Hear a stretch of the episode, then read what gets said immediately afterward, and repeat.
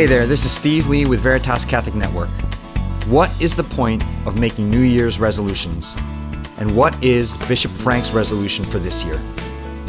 You'll find out on today's Let Me Be Frank. We'll also talk about St. Stephen, the Holy Innocents, and St. Basil the Great. Maybe for your resolution, you want to listen to more Catholic radio.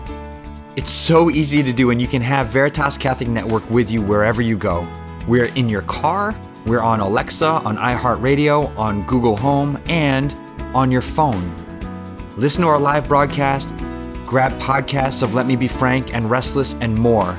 If you download the app, you can get it at the Apple App Store, the Google Play Store, or you can visit www.veritascatholic.com. All right, welcome back to Let Me Be Frank, everybody. It is my pleasure, as always, to introduce Bishop Frank Caggiano. Steve, it's good to be with you. Post-Christmas, we're wrapping up the year, huh? It's hard to believe we're at the end of 2020. Oh, well, thank God. What a year. Yeah. Please. The faster it ends, I think the better off we all will be. And it couldn't leave us alone even until the end. You had an event yesterday. Oh, I know. Actually, you know, there were 15 priests who died this year, 2020. Wow. Which is a remarkable number for a diocese that is not as big as we are. And as you mentioned yesterday, I presided at the funeral mass of Monsignor Walter Orlowski, who is 68 years old and died after a very long illness. He was really incapacitated for almost half a year. What a remarkable man. Oh my gosh, of all the priests I've met in my life, and I've met many, he is just on the top of the list in so many different ways. A generosity, hospitality, a pastoral heart. He was pastor of St. Matthew's for nearly 26 years. Wow. In Norwalk, and built the parish up, redid the church, built the great hall, now is building an athletic center, wanted to reach out to the young people of Norwalk Community College. I mean, really, what a tremendous loss. I mean, it's a gain for heaven, please God, but a loss for us. So my condolences to his family, to the people of the parish. It's just... You know, it's a very sad way to end a very challenged year. Yeah. So 68 is so young these days, too. Oh, my gosh. Without a doubt. And, the other thing about Walter that's really something that's very special is he was the minister of priests. And that's a position that exists in the diocese where a priest who may be having issues, problems, concerns, anxieties, struggling with addiction, could go to another priest, in this case, Monsignor Orlowski, in a totally confidential forum to talk over his problems, to be directed to help, to be able to start healing in a way which is confidential, and therefore it hopefully encouraged people to come forward. And I remember when Monsignor first began the work, he said to me that he was already very busy. It just started. Wow. But that shows you the trust that other priests had in him. So yeah. In addition to everything else, he served that critical role. So God rest his soul. Yeah. Yeah. God bless him. And today, December 30th, actually... also happens to be my dad's birthday. Oh, happy birthday to him. 76 years old. And, I just, the example that he has set for my brother and me, not just as a surgeon who's great at his work, but just as a lifelong, humble servant of the Lord. I mean, the way he has shown love to thousands of people throughout his heroic life. I mean, I have always been and still am undeservingly blessed to be his son. Well, I met your dad. You remember, we sat next to each other at that, I guess it was the inaugural lunch of Veritas. Yes, right? Yeah. And I see what you mean. A very impressive man. And a conversation, I was deeply, deeply impressed. And I didn't realize he was in his mid-70s. Your dad looks so much younger. Yeah, he's always been in great shape. He's 76 today. Gosh, he looks better than I do. So now I'm fighting the sin of jealousy here. It's 15 years older than I am. Well, we should move on to the show. Can we? I thought we could start off this week's show just by giving a quick shout out to St. Stephen. Oh my gosh! Yeah, yeah. Well, you know what? Let's contextualize for everyone. Okay. First of all, we're in the octave of Christmas, and the octave is 8 days, right? And everyone needs to remember that Christmas is so important a feast as Easter is, that it is celebrated, the one day is celebrated over 8 days. So this is all one day in the church's life. And the feasts that occur within that one day are there in part to help us to understand the mystery of the one day. This is the mystery of the birth of the Lord into creation, right? Which is different from the 12 days of Christmas. For the 12 days of Christmas go from Christmas to Epiphany, January 6th. And most people, you know, since we don't always celebrate Epiphany on January 6th, that can get lost, so we need to remember that too. But the octave, so St. Stephen is the first feast out of the gate. Isn't that interesting? So we celebrated the Lord's birth on the 25th, and then we are celebrating the first adult martyr of the faith. Now, what's the connection, you think? What's the connection? Isn't that odd? Yeah, that right out of the gate. Uh-huh. And again, the way I kind of see it, there's no right or wrong answer here. But if you recall that St. Stephen was one of the first 7 deacons of the church. And those 7 deacons were chosen because the Hellenist widows, that is the Greek-speaking widows, were not being treated as equally to the Jewish widows of the early Christian community. And the apostles wanted to devote themselves to study and prayer. And so they chose 7 men of repute, Stephen being one of them, to literally serve the community, to literally wait tables, if I could put it that way, to be able to serve the needs of these widows and orphans. Okay, so Stephen is put to death because he was challenged by members of the Sanhedrin, all right, and the scribes, who falsely accused him of blasphemy. He did not blaspheme, but they set him up. All right, now, go back to the question. With all that said, what is the connection? In the Middle Ages, there was a beautiful spiritual connection made around wood, between the wood of the crib and the wood of the cross. Both could be seen as the thrones of the King of all things. That in the crib, he sat in this wooden, basically basin, in the midst of poverty, in the midst of quiet, and that was the throne of the newborn king. And fast forward to the moment of his death, he is enthroned on the wood of the cross, nailed to it, because he was born into the world to offer his life. So if you look at it that way, to bring St. Stephen as the first day of Christmas is to remember why this child was born into the world. Why did he come? He came to take his throne as a child, as an infant, and as a 33-year-old man. He came to take his rightful throne, which was to offer his life so that we might have life. It's the perfect answer. Why did we have Christmas in the first place? St. Stephen reminds us why. Isn't that beautiful?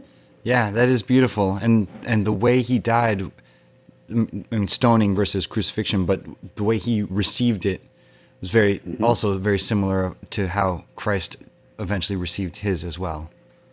Absolutely. And of course, Stephen was martyred after, of course, the death and resurrection of the Lord Jesus. So he gives testimony to Jesus, the Son of Man, being at the right hand of the Father. Right. And that's ultimately what got the crowd into the frenzy that killed him. Remember, Paul, at that point, Saul, saw, concurred with the death. Yeah, he was there. He was there. Yeah. And then he was going to be knocked off his horse, as we talked about before, because he too was to find his place now in the drama of salvation. So Stephen's always been very dear to my heart. He is in many ways the patron saint of the diaconate. For any deacon who is ordained to give his life in service unto death, right? Which is what Stephen did. Mm-hmm. Yeah, yeah. That connection between the cradle and the cross. There's a beautiful painting by a guy named, I think it's his name is Lorenzo Lotto, who mm-hmm. is a nativity scene, and then on the wall there's the crucifix, mm-hmm. And so there's that connection. I mentioned before St. Mary Major. You can actually see the wood of the crib. So yes. If you go to Rome, you have to go to St. Mary Major. Anyway, yes. I didn't mean to cut you off. No, not at all. I was just going to say, since we're talking about martyrs, we also had, and you alluded to this already, this past weekend, was the Feast of the Holy Innocents. Mm-hmm. Because you said Stephen was the first adult martyr. Correct, because they are the first infant martyrs, right? Yeah. I mean, they literally were massacred by Herod, who was supposedly called the Great, which was basically Herod the Failure, but that's all another story of history to figure out. Okay. In response to what he's perceived as the betrayal of the Magi, because they did not come back to offer him the knowledge he wanted so that he could destroy this child. So he decided to kill all firstborn male up to, I think, 2 years old. So in scooping it all up, the hope was he would also kill the Christ child. Crazy. Yeah. Absolutely crazy. Yeah. Right? But you see, but there's an interesting piece to this story, okay? Again, illustrating who was born in Bethlehem. Because not only did these infants, were they the proto-martyrs, but they were the martyrs of faith, even though they themselves did not come to Christian faith, but their lives were given up in service to the newborn king. But you have to remember that the story appears in the Gospel of St. Matthew. Now, each of the gospel writers has a particular theme, a prism through which all of this revealed truth is put together for the sake of those who are going to be reading it, right? To convey the essential truths of salvation. And Matthew saw Jesus as the new Moses, as the fulfillment of the Old Testament, right? Now, understanding that, you could see the parallel between Pharaoh, at the time of Moses, slaughtering the children, right? And Moses escaped, and it's repeated in history in the life of the Lord Jesus, when the innocents are slaughtered, yeah. Right? Herod almost being kind of like the new Pharaoh, and Jesus escapes. One brought liberation to God's people, in Exodus, the other one brought liberation to all people in his death and resurrection. Fascinating, no? Yes. Yeah. Beautiful. Right? So, but now one other thing too, that just for everyone, how many innocents were actually killed? It's an interesting question because in history, there's lots of debate. But the one thing I think we need to remember is Bethlehem was no great metropolis, right? So while in iconography and in tradition, some hold it was thousands, 10,000, hundreds of thousands of children, the truth of the matter is, in a city of Bethlehem, which could have had, I don't know, 3,000-4,000 inhabitants, how many children up to the age of 2 would there have been? It's anyone's guess. But the number is not important. It's the fact. And that they gave up their life for this king that they ultimately came to see and know, right, when they stood before him. But for us, who was born in Bethlehem? The new liberator, right? The new conqueror, the new Moses, who would free God's people, not walking through the Red Sea, but walking through fire and death to set us free. It's beautiful. Yeah. It's beautiful. Yeah. Mm-hmm. That's, you know, I wonder, nowadays I hear a lot of people relate the Holy Innocents to the unborn of today, mm-hmm. Mm-hmm. Which means we have a lot of Herods now. Well, just in this country, you could correct me, Steve, if I'm wrong, but there's been at least 60 million abortions in the United States since Roe versus Wade. 60 million. Staggering. Right? I mean, staggering. It is beyond obscene. Yeah. It's beyond obscene. And we have said this before, it's worth repeating. If you look at society, our society, and ask yourself the question, how did we get to this point? How did we get to the point where there is so much unrest and division and acrimony? How did we get to the point where there's so much poverty and lack of concern for the basic human needs of people? How do we get to the point where the sick are just left unattended and the dying are seen as a financial burden and better to get rid of them with euthanasia? And all of that, in my humble opinion, rests in large part with a society that does not value life in the womb. If you don't value, respect, and protect life when it's in the womb of the mother, what makes you think you're going to respect it any other time in its life? Yeah.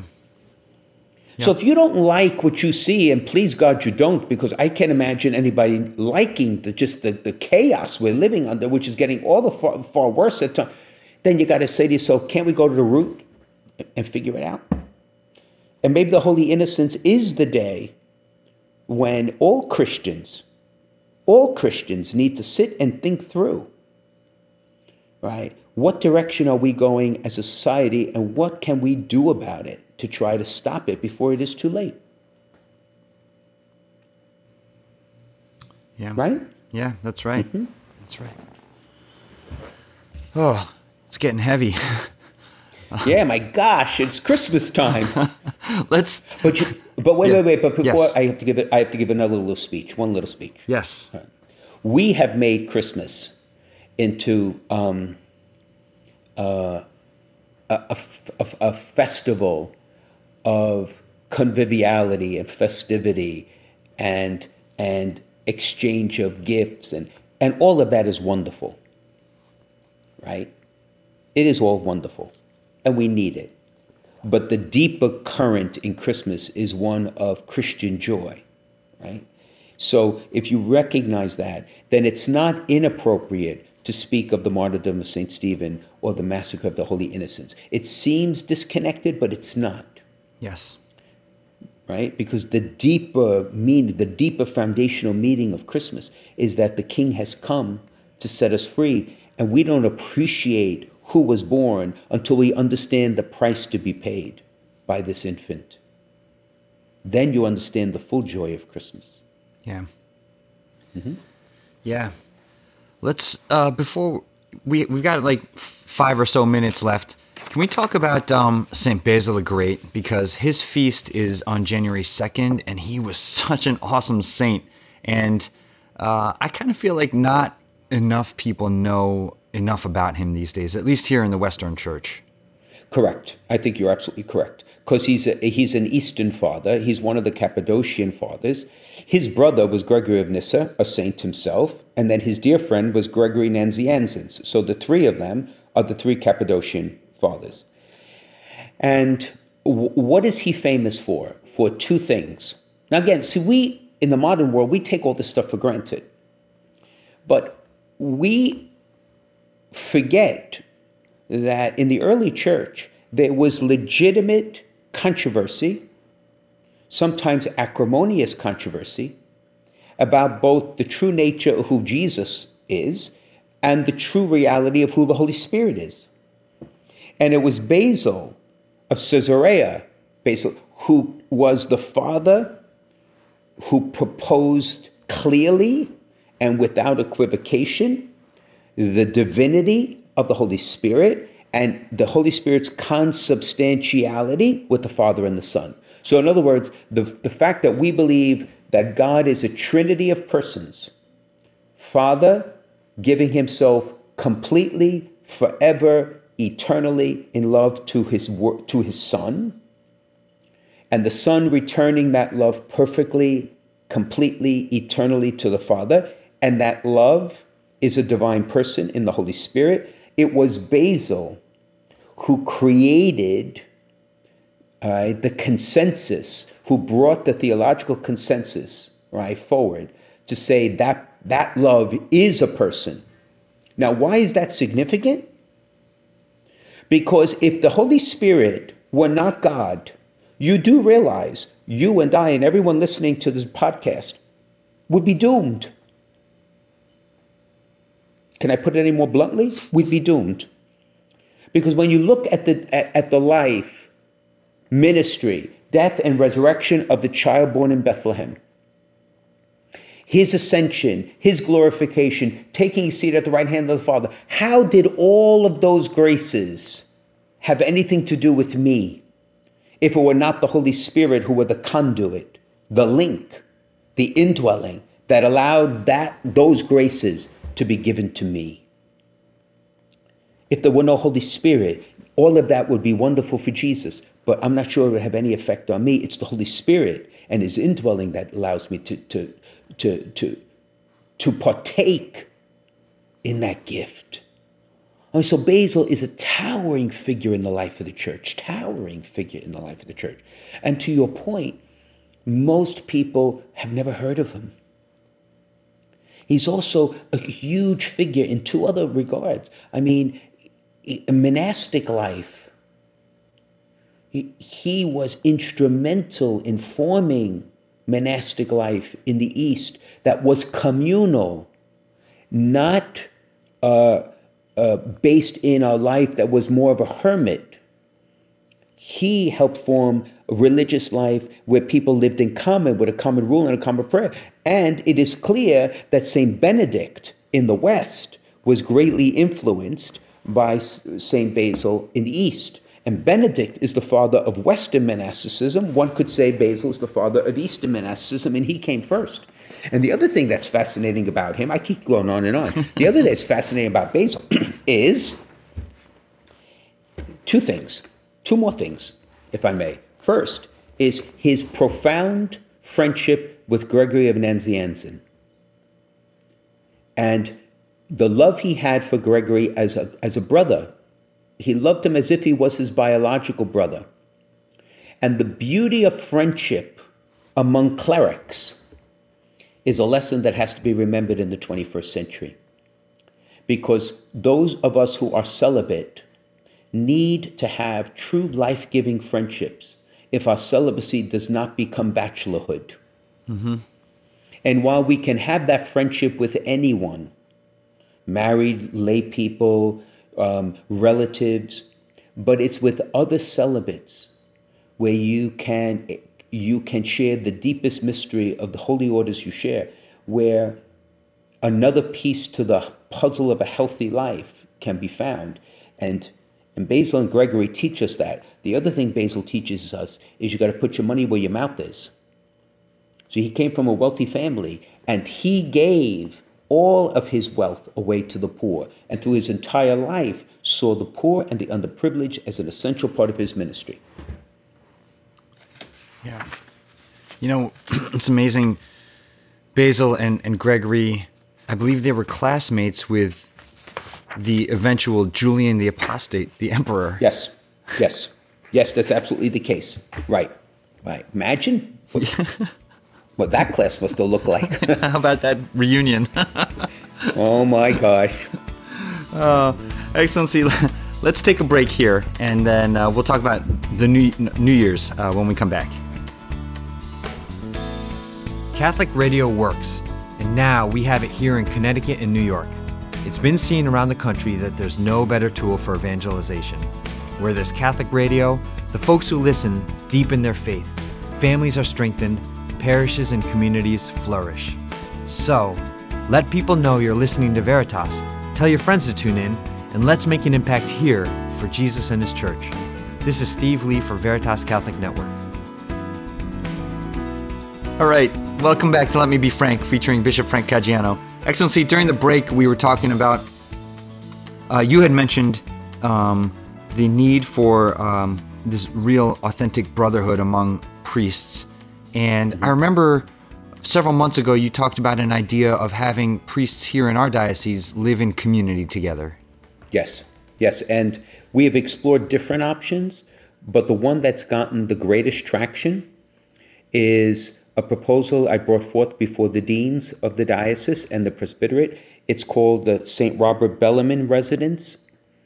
And it imagines that a portion of the Queen of Clergy residence for retired priests be set aside for priests in active ministry who could live among themselves and also be present to the retired priest, who would serve different parishes. But then they would have meals, they'd have cleaning services that we provide for the retired priest. They would live with others around them and not live in isolation. So we've laid that proposal out, and hopefully in the new year, we can start getting priests to become part of it.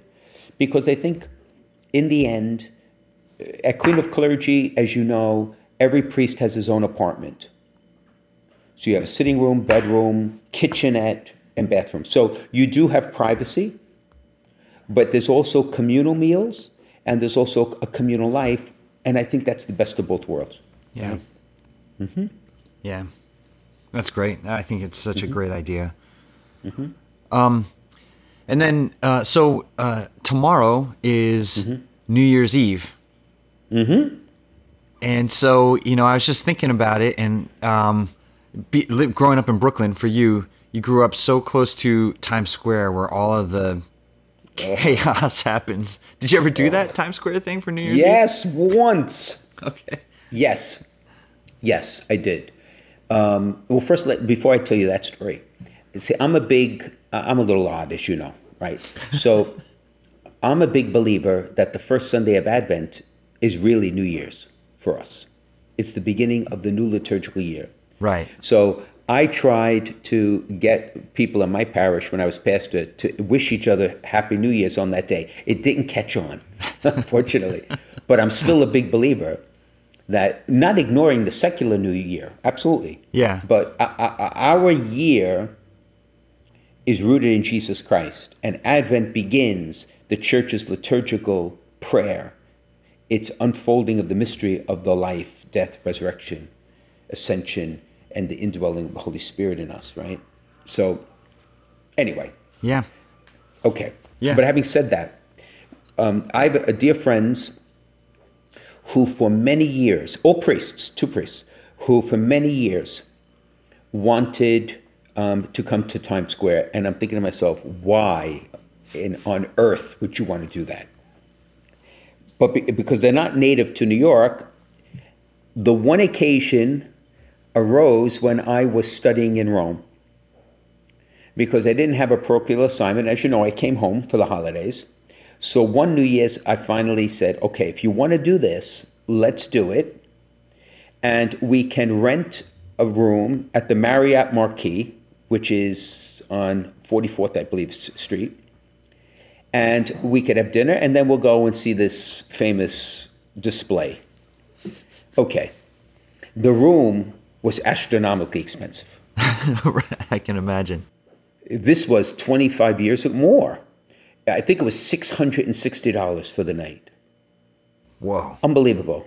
I said to the two of them, really, this is never again. We're doing this once and never again. Okay. And I have to tell you, this shows you my cynical side. But I thought, we were standing there, it was cold. I said, well, what in the name of goodness am I doing here? Really? And I think at the end, we went back to the hotel and we all kind of said, okay, we did it once and we're never going to do this again. Because it was almost all tourists. I didn't see that many New Yorkers, because New Yorkers know. And now, I mean, in COVID, I have no idea. I presume there's not going to be any festival. You can't. Yeah, I have no idea.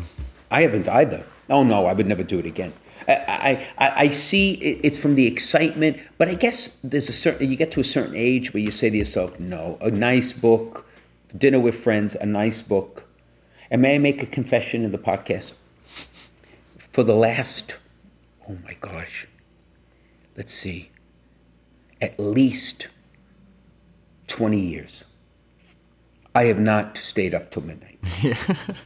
I see no desire at all to do that. Yeah. And I don't want to be a party pooper, but I mean, I don't get it. Yeah. Right? I did the Times Square thing once, senior year of college, and said I would never do it again. And just like you, Excellency, for probably the past 15 years or so, Rula and I have gone to bed well before midnight. Mm-hmm. But now my kids are of the age where they want to stay up, so we'll probably end up staying up, or I will anyway. Oh, yeah. Yeah, you know what it is? Because this is the problem. Is there a value? Of course there is. I mean, and it could be actually a very beautiful religious moment. I remember when I was younger and a priest, there were many parishes in Brooklyn, and there are some parishes in our diocese that offer Mass at 11 or midnight, which is a beautiful way to welcome the new year. Now, that makes sense to me, right? Yeah. To go to Mass, that makes sense to me. Right? Yeah. Right? But the truth is, I am not a night person. I'm a morning person. So if you want to do a sunrise service on New Year's Day, I'm in. I may be the only one there, but I'm in. Right? You might catch some stragglers. Right? Who are coming home. Exactly. Right? Who may need confession more than anything else besides going to Mass. But, yeah, but it's... Yeah, just to stay up for the sake of watching. No, my father did though religiously. My father did stay up. Huh? Yeah, without a doubt. Yep. You mentioned Mass. You know, one of the most memorable New Year's Eves that I have. When I was a kid, my parents would throw parties in our house, but that wasn't for me. But when I was about 23 or 24 years old, I went on a mission in Opalaca, Florida, which is a really tough neighborhood. Okay. And there were 25 young men there, including me, on a mission at a church called Our Lady of Perpetual Help. And the pastor there who was hosting us celebrated Mass for us at 11 o'clock at night on New Year's Eve. And then we had a mini feast afterwards in the church hall. And it was the first time I had ever even thought of doing that. And it was so awesome. And actually, another thing that made it memorable was that while we were in the church, when the clock struck midnight, there were a ton of gunshots in the street. And we were all like, gunshots? What? Yeah. And the pastor was like, it's fine. That's just how they're celebrating in this neighborhood. Just stay in the church until it's done, and then we'll go across the street to the hall. Oh, my. I guess to each person their own desires or whatever. Wow. Yeah. So this tomorrow night will be a quiet night for you, Excellency. Oh, without a doubt. Without a doubt. And as we're looking at 2021, and you have lots of people, including me, saying, I can't wait till 2020 is over. Oh, yeah. But it's weird because, like, simply flipping the calendar doesn't actually change anything, right, Excellency? Or does it? Well, that's an interesting question. So what makes January 1st? So special from a secular point of view. In part, it is, even among those who do not have religious faith, it is the deeply felt conviction that you can start again. Interesting. That in this case, from a perspective of faith, January 1st is no different than December 11th. Mm-hmm. We can always start again with the grace of the Lord through forgiveness of our sins and start over again. But the intuition is not obliterated even in a secular society. So turning the calendar and beginning a new year is a sense of renewal. It's a sense of new beginning. It's a sense of hope, even for people who do not have religious faith. That says something about who we are as human beings. There is deeply innate in us a desire to be able to start all over again. So I think we need to respect that impulse. Yeah. Right? And as Christians, use it as a moment of spiritual renewal and say, okay, so we're starting a new year. And I look back on the old year and I can see the moments of triumph and I can see the moments of great failure and sin. So what do I want this new year to be? It's in my hands. What do I want this to be? And that leads to the whole question of resolutions, right? Mm-hmm. And yes. What you choose to do. So there is tremendous value to the day, even from a religious point of view, apart from the solemnity of Mary, the Mother of God, which we can talk about, just from to begin anew. And, you know, I wondered to myself, should we not do more in offering the sacrament of reconciliation the days after New Year's? Yeah. So if people do recognize that they want to spiritually begin all over again, that they have the opportunity to have their sins forgiven, it's something we should think about some more, because I think there could be some value to it, right? New Year's Eve itself, people are going to parties that may not be the best, although some will come, but maybe right after, right? To be able to do that. Mm-hmm. Yeah, so I like what you're saying. The actual date doesn't do anything, but the idea of a clean slate, clean break, fresh mm-hmm. start, that always does something. Yeah, and for the secularists and those who do not have religious faith, the onus is all on them. Mm. So their mm-hmm. resolutions are all the things they want or need to do. From Christian faith, the onus falls on my cooperating with the Lord's grace. So the Lord is in the mix as well. And that should be very consoling. Yeah. Robert Royal wrote a piece on November 30th saying Happy New Year and here's my New Year's resolutions, which goes to your point of, you know, the start of Advent. Brilliant man. Yeah, and that was one of the things he said was that you know, one of our resolutions this year should be to understand that we can't do it on our own. Right. Which is exactly what you're saying, Excellency. Right. Well, let me ask you this, though, then. Before we talk about resolutions, moving forward, what are the lessons we learned from 2020? Based on the lessons we have learned, you will have your resolutions moving forward. And that's a very personal question, because everyone has gone through the crucible of 2020 in a different way. But that everyone suffered in some way is beyond dispute. Mm-hmm. Everyone, all of us. It was just a year to either be remembered or to be forgotten, depending on what the perspective you have. So how did you suffer? And what did that teach you? And if you suffered well, what resolution comes from that? And if you didn't, what resolution comes from that? How has your situation changed economically? There are people who are listening to this podcast who are far richer now because of the pandemic. Do you realize the billionaires in this country have increased their net value, their net worth, by $400 billion since the pandemic began? Yet 7.8 million people have fallen into poverty. And that's just the tip of the iceberg. So you see the resolution that can come out of that. How about spiritually? Where have you and I landed spiritually? In our relationship with God? Did we ignore him? Were we angry with him? Did we find him consoling? Did we sense his presence? Did we sense his absence? All of that needs to be reflected on so that the resolutions we make fit in what we need to continue to progress before the Lord. I mean, everybody, and I shouldn't say everybody. The perennial resolution for me has always been lose weight. I'm going on a diet, okay? I overate, right? Okay, I can even tell you this now. I look at myself and said, not again. Honestly, not again. You did it again, all right? But there's value to it, certainly for your health. But I mean, it's like every year we're doing the same thing. But that's not really the resolutions that can really change your life. It's a lot of it's hard work to come up with resolutions that really can transform your life. So I think we still have a few days, don't we, between now and New Year's to give it some thought? Right? Are you willing to give your resolution on the air, Excellency, or would you like to keep it private? Yeah, I'm going on a diet.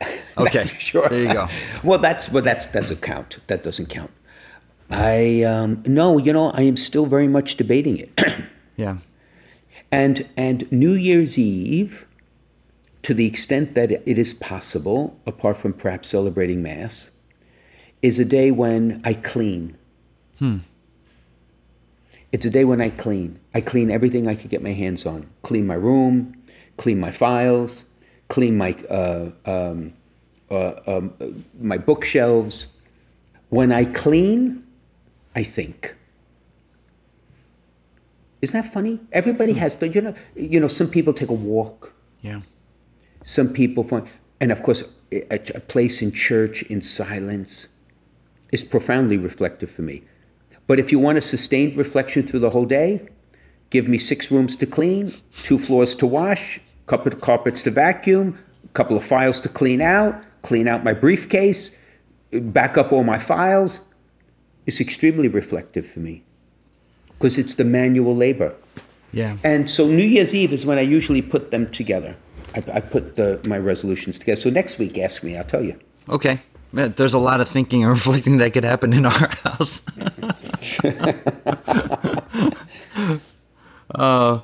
That's funny. Okay. So 2021 for this show, Let Me Be Frank, by the way, is also going to bring some changes. So we're going to... Yes, tell us. We're going to continue doing what you and I do, but once a month, we'll bring in an outside guest who can actually hold his own against you, or alongside you, rather. And then you will have a conversation with that person once a month. So I think that's exciting. Oh, a lot of people can leave me in the dust. That's not the point. But the point is, I think that's a tremendous, tremendous idea. Other ideas, other points of view, other perspectives. And let's start the conversation going. Yeah, I think it's a tremendous idea. And also, may I suggest a change too? Yes. I think it would be true if we could do like a question drive. Wouldn't it be great if we could have people live, ask their questions and have an answers? That's a great idea. So so if you're listening, be ready because we will come out and solicit you for these questions. That'd be great. One show, all of question and answer. We could do that every now and then. Mm-hmm. Yeah, it's fantastic. Mm-hmm. And so now you did mention earlier that January 1st is the Solemnity of Mary, the Mother of God. Mm-hmm. We talk about Mary a lot on this show. Without a doubt. She deserves it. But tell us about this feast. Without a doubt. The title. It's fascinating. It was controversial in the early church. And we've taken it for granted. Every time we say the Hail Mary, right, we call her the Mother of God. Now, let's think for a second. How can God have a mother? She is the Theotokos, the Mother of God. And that is why the solemnity is where it is, the octave day of Christmas. Because again, it's there, as we've said many times, Mary is there so that Mary can illuminate the meaning of her son. So she is the mother of God. Who is Jesus? He is God made man. Now, in the early church, there was tremendous controversy of whether or not she should be Christotokos or Theotokos. The mother of Christ and the mother of God, the mother of the Son or the mother of God himself. But the truth is, if Jesus is God, she is the mother of God in his human life. So in a world that reduces everything to the obvious or to the apparent or what's in front of you, this is a reminder as we come to the end of the octave that he who sits in the crib is God. The maker and creator of all things, the sustainer of all things. the one to whom we owe our all allegiance, the one to whom our next breath is dependent. I mean, is remarkable. It's remarkable. And she carries the honor of the Mother of God, not for her own sake, but to give glory to her Son. That's why it makes perfect sense. And remember, we were talking about St. Basil. In one of the early calendars, Basil, the feast was on the 1st, and it moved to the 2nd when the church, in the renewal of the calendar, put the Mother of God as the octave, not the circumcision of the Lord, which would have been on the 8th day, right? So, Fascinating. Yep. Yeah. He probably was fine with moving over one day for her. Oh, yeah. Well, I would hope so. One would hope so. All right. Let's take one more break, and then, Bishop Frank, you can answer a listener question when we come back. Yes. Why do we need Catholic radio? Because not everybody's sitting in front of a computer or watching their television set at home. How about when driving to work? How about while at work at your desk? Catholic radio's there for you. I may be a Catholic priest, but I'm still a student of the faith. And Catholic radio helps supply good material, whether it be a question and answer format show, whether it be a show itself on doctrine or theology. I myself, as a priest, am always learning. Okay, welcome back to Let Me Be Frank with Bishop Frank Caggiano. All right, Excellency, we have an anonymous question that came in this week. And here it is. It says, Bishop Frank, I feel like it's just a matter of time before the transgender agenda pushes itself on our Catholic schools and institutions. What can we do to prevent this or to fight it when it happens? Okay, so it's a very interesting question. And I think perhaps we need to take a step back and rephrase the question.